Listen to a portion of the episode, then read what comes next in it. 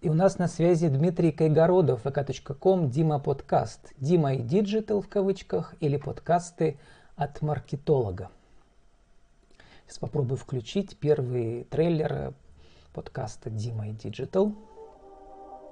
Привет, меня зовут Дима Кайгородов, и это подкаст Дима и Digital. В подкасте я буду говорить про digital-маркетинг, буду общаться с людьми, которые построили свой бизнес в онлайне – а также буду обсуждать современные медиа и блогеров, которые сейчас актуальны. Я 7 лет работаю в маркетинге, за это время я успел поработать в рекламном агентстве, руководил командой маркетинга на стороне бренда и сейчас я работаю как фрилансер. Если вам интересны свежие новости интернета, успешный провальный опыт ведения своего бизнеса и инсайты из первых уст, подписывайтесь на мой подкаст. Еще услышимся. Еще услышимся. Это был трейлер подкаста Дима и Digital. Дмитрий, добрый день. Добрый день. Ну что, поздравляю вас с почином, Дмитрий. Подкастеров прибыло российских. Спасибо, да. А много ли у нас маркетологов-подкастеров в России, вы узнавали? А, я знаю нескольких. А, допустим, я слушаю подкасты Алексея Ткачука. Он выпускает, а, по-моему, три подкаста. Новостной подкаст «Ротом», полусладкий подкаст и продажные блогеры. А сколько Остальных подкастеров пермских вы знаете? Лично не знаком ни с кем. Знаю, что в Перми есть и студии подкастов, недавно появились, но ни с кем не знаком пока. Ну вот деловых подкастов я тоже пока мало знаю. Вот я делаю уже целый год ежедневный подкаст. Э, о вашем бизнес-кейсе очень интересно все, что вы маркетолог, что вы сейчас начинающий подкастер, оказывается, не совсем начинающий, у вас опыт аудиопродакшн, да, еще с детства, и сейчас расскажете. И самое главное, да. есть ли будущее, есть ли деньги в подкастинге, Дмитрий? А, это хороший вопрос. А, подкастинг в России, он только, как мне кажется, сейчас развивается, хотя это уже не первая волна и не вторая подкастов, э, но деньги в него только начинают приходить. А, Сейчас э, есть несколько способов монетизации таких понятных. Э, наверное, одно, одна из них – это подкасты, размещение рекламы в подкастах. Когда у подкастера достаточно прослушиваний, то к нему могут прийти рекламодатели и заказать э, какую-то интеграцию.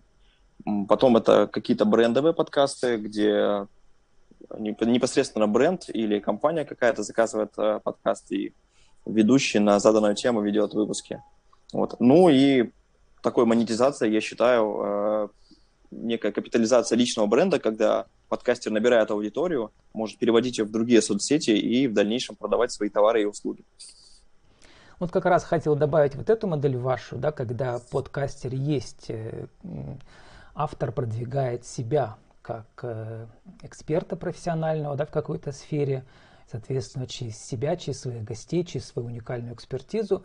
Ну и еще одна модель, которую я использую. То есть, когда мне захотелось сделать цикл интервью в деловой сфере, я просто нашел учредителя, который продвигает миссию предпринимательства и, соответственно, оплачивает мои эфиры, а все мои гости участвуют бесплатно. Сегодня вот уже 269 эфир. Дмитрий, давайте поговорим про эту модель вашу, которая номер три.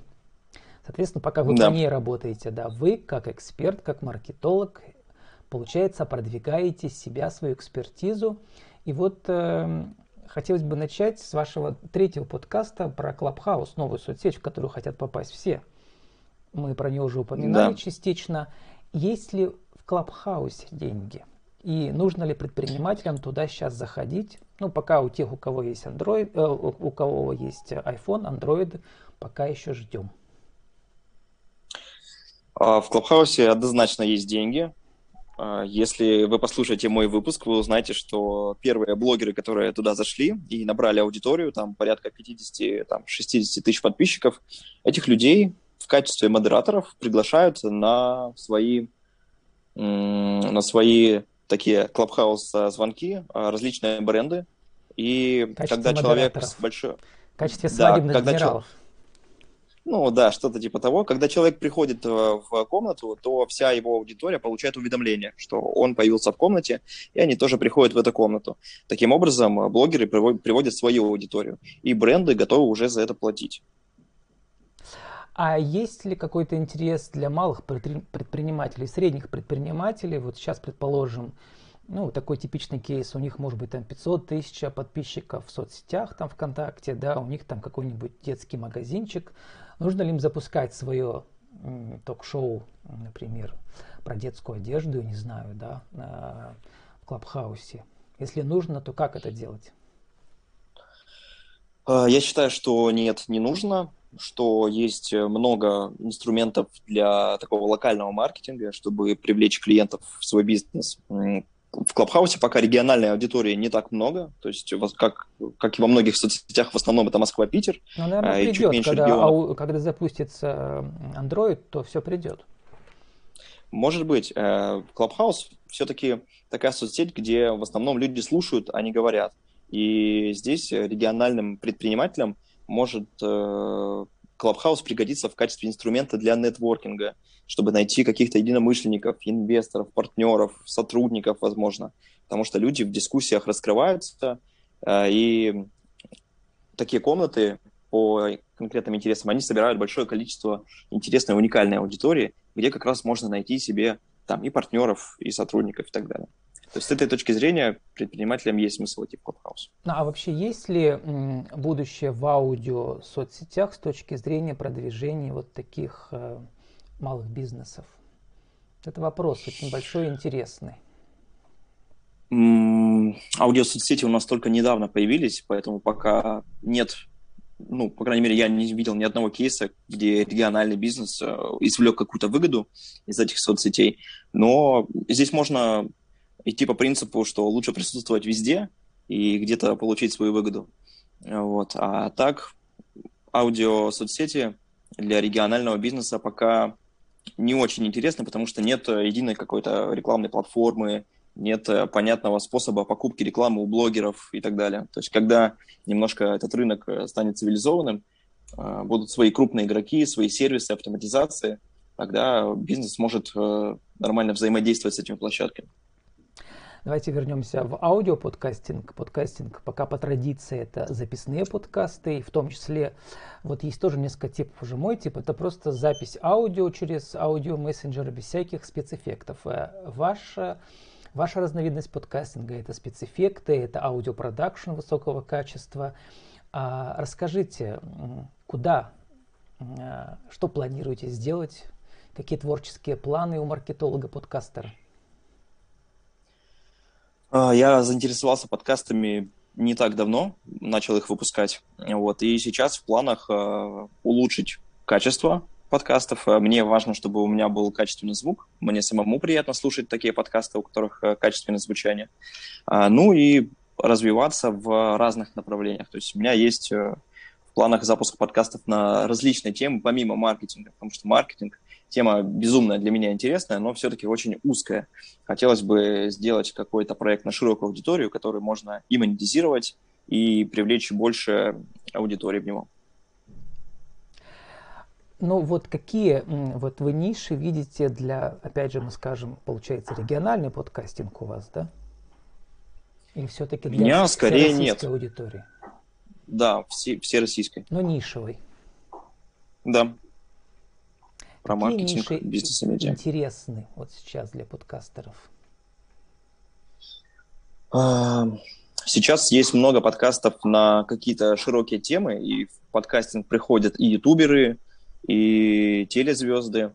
Вот, и, в принципе, на широкие темы есть подкасты. Я думаю, что интересные подкасты на какие-то узкие темы, может быть, про какие-то хобби или профессии – чтобы каждый человек мог э, найти что-то интересное для себя. Вот. И такие подкасты могут быть успешные с точки зрения коммерции.